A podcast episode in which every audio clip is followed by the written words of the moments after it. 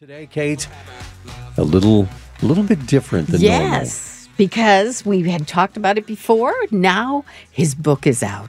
Look, dun, dun, dun, dun, dun, dun, I've got a copy right here. Dee, dee, dee, dee, dee, dee, Da-da-da, dee. da-da-da-da-da. Ta-da! 14 fresh ways to enjoy the Bible. Jim, we have been talking about this book for a long time, and to actually hold it in my hand, that's pretty cool. And what a great way to, to it's uh, re- being released now, just like the movie, just like Asbury. You know, maybe something's happening here.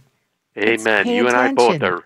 Yeah, we're really. I'm really excited to finally see it in in print. And uh, yeah, so the launch date is March 7th, uh, but it's ready in the warehouse, and hopefully it'll be uh, available soon for people to to purchase. Wow, this has been a labor of love. How long has it taken you to write this thing? I mean, really, it's uh, you really say a lifetime, but really, it's the, the last uh, 15 years I've been kind of processing these things, and finally uh, decided I need to uh, disseminate this in a way that uh, really are, kind of crystallizes what I've been uh, really focusing on, uh, but also to uh, just really encourage people to just get more into the Word. It's really great, and I. I have uh, benefited myself from these things, and I just want others to also see them. Yes. Everybody take notes. All right, so many times, Jim, you've told us this. This is your quote. The most read book in all the world is the Bible, but sadly, it is not read well. Tell us more about that. Unpack that for us. What is what does that really mean? Well, I think you know we as believers, uh, we really do want to be people of the book, and we get a lot on how to study the Bible, but we've never really given people tools on how to read the Bible. And what I mean by that is just what you should be looking for as you, you know, are in your easy chair, as you're at your kitchen table, as you're at the coffee shop. When you open up God's Word, what are some things that could just make you an active reader uh, rather than just being passive, just kind of uh, just kind of soaking it in, which is good. But I want it to be more dialogical and where you're having a conversation with, with the biblical authors, both human and divine, to just try to say, what is it you're trying to say here? And there's just some basic communication techniques that all communicators use. And if we're just aware of them, that can really go a long way to help us uh, get more and freshen up our Bible reading.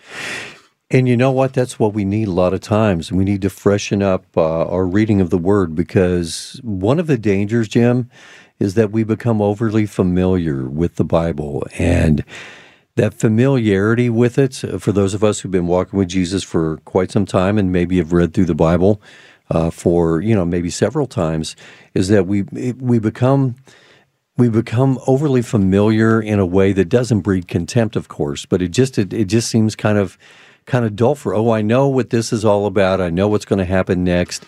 That's a mindset we need to toss out the window, isn't it? Oh, it sure is, and that's really what I'm trying to uh, help people along with. That is to say, what can you do to uh, make you a more engaged reader? And it's uh, these techniques that I talk about in the book are really simple to uh, to apply and to look for. Uh, and so, really, that's the, the heart of what I'm all trying to do is to get people to listen to the heartbeat of the text by trying to pick up what clues, what breadcrumbs uh, the biblical authors are leaving for us to kind of already pursue. Oftentimes, we come at the Bible with our questions, which is great. I answer questions for you guys every Monday morning, and I love to do that. But at the same time, I also like it to where I want to sit down and listen and be at the feet of the biblical authors to say, what is it that you want to communicate? Not just always answering our questions, but what is it that you're trying to say? And that really is the heart of what I'm trying to do in the book. Boy, you do it well because we have uh, been beneficiaries of some of your thoughts already here on the show. Uh, as you have unpacked them uh, during your Monday visits, but um, I'd like to, I'd love to cover all 14 of these fresh ways that you talk about in your book. I'm not sure if we're going to get to all 14, but I do want to devote a lot of time to this. First impressions is number one, isn't it?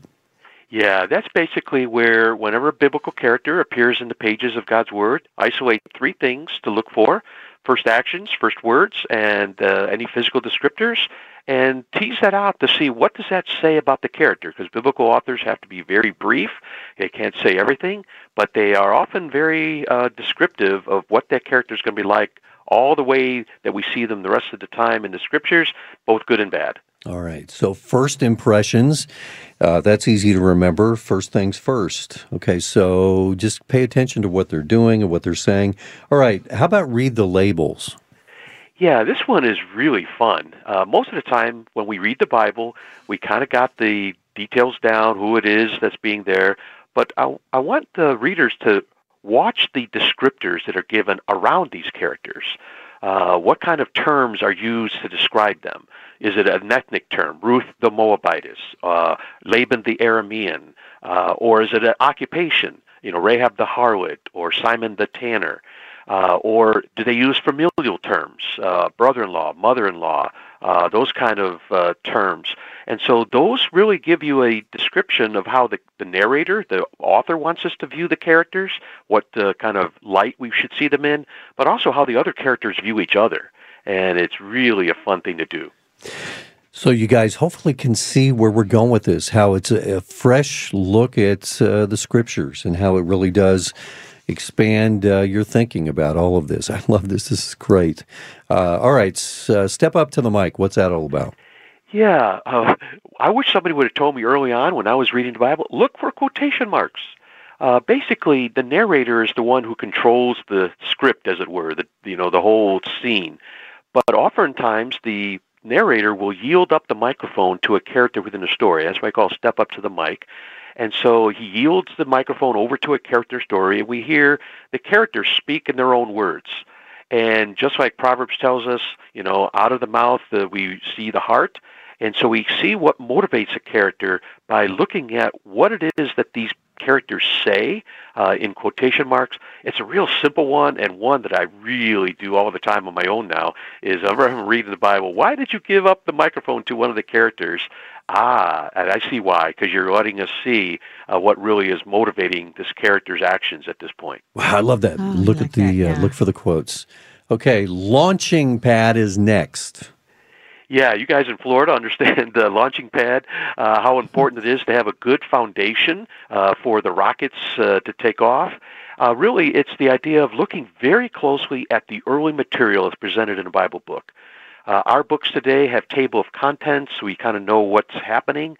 Uh, but the biblical authors use a technique where they front load a lot of themes, uh, kind of almost in cryptic kind of ways, but they help you, the reader, to kind of be primed for what's going to be happening downstream. And so just paying extra close attention to what's being communicated at the front part of a book and then seeing how those themes get developed further on down down the line. Beautiful bookends. Interesting. Yeah, this is where uh, we have matching bookends where uh, either whole books or sections of, of the scriptures begin and end with the same kind of notion. So a good example is Matthew 1, you know, his name shall be called Emmanuel, God with us. Uh, and then you go to the very end of the book of Matthew, and you have, Lo, I am with you always to the end of the age. And so that Emmanuel with us, God with us theme is bookending the entire uh, Gospel of Matthew, and it also helps us to see a theme that's going to be stressed throughout the middle of the book. And this happens way more often than we might think. Here's another thought too, um, and, and I'd love to give, get your take on this. When reading the Bible this way, um, is it good for us to have extensive references, cross references, and translator notes?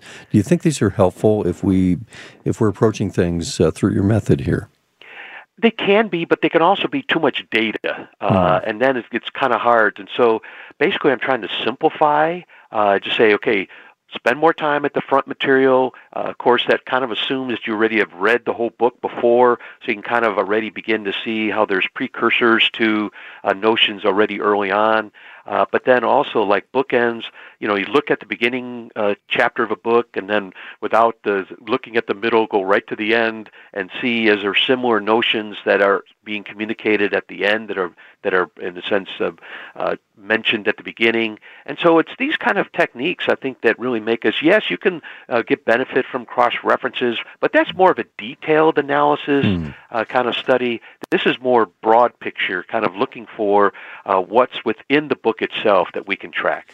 So maybe a good idea is to get a copy of the scriptures that is without the notes or cross references, just clean text. Yes, there are some what I call readers' Bibles. I was surprised that publishers didn't latch on to this earlier uh, that come without chapter and verse numbers because uh, sometimes those uh, kind of stop or, or kind of influence our reading. Mm. And so that's something that uh, there are a number. There's the books of the Bible now. ESV has a reader's Bible, uh, the Crossway Publishers. And so there's Bibles now that are great for just reading. They're not great for study in a group or church because you really have a hard time trying to figure out what reference somebody is speaking is speaking about. But if you're just on your own, uh, single column reading, that's the way we read books today. Uh, it really makes it more like a reading kind of experience rather than a, a, a class. Did you have an aha moment while you were writing this book? Yeah, what, what was really fun is I, I always kind of uh, uh, have a little bit of distaste for authors who cherry pick examples of uh, the technique that they're showing, but then they never really show how it works in real text. Mm-hmm. Uh, and so I was going through, I came up with these 14 kind of fresh ways, and I said, you know what? Let me see if they work in a particular one book. And so I just decided to take the book of Daniel, and lo and behold, all of the techniques are present in the book of Daniel. Huh. And it just really surprised me that uh, they're all present in one book. Now, normally that's not the case with these techniques. Sometimes they're more geared towards the narrative books, the Gospels, and the historical books. Uh, some of them are geared for uh, all books, like the early on material, the, the launching pad.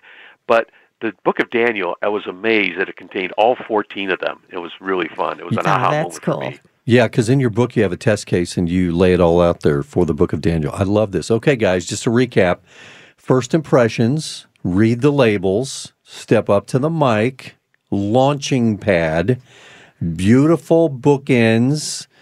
Well, we're going to pick up uh, with the uh, the next fresh way to enjoy the Bible when we come back. How about object lessons? That's next. Yeah, pay attention to the objects that are mentioned in the text. They're almost like props, you know, like uh, certain uh, modern literature and films, especially lightsabers for the Jedi Knights in the Star Wars uh, uh, franchise. Sometimes there's objects associated with characters, like uh, we have rocks with the story of Jacob, we have clothes with the story of Joseph, we have water and staff with Moses. Uh, and so sometimes, not always, but sometimes there's a associated object that's associated with the characters, and they they actually uh, help to kind of give some some meaning to the surrounding text. Let me fill out the list here. All right, first impressions, read the label, step up to the mic, launching pad, beautiful bookends, object lessons. We were just talking about that. Poetic diamonds, location, location, location Clock management, out of order. You can say that again. X marks the spot, heads up, and deja vu. Thanks to our listeners. Again, you've been, uh, uh, again, just a big part of my uh, weekly routine, and uh, I, I wish a blessing on you and all of our listeners.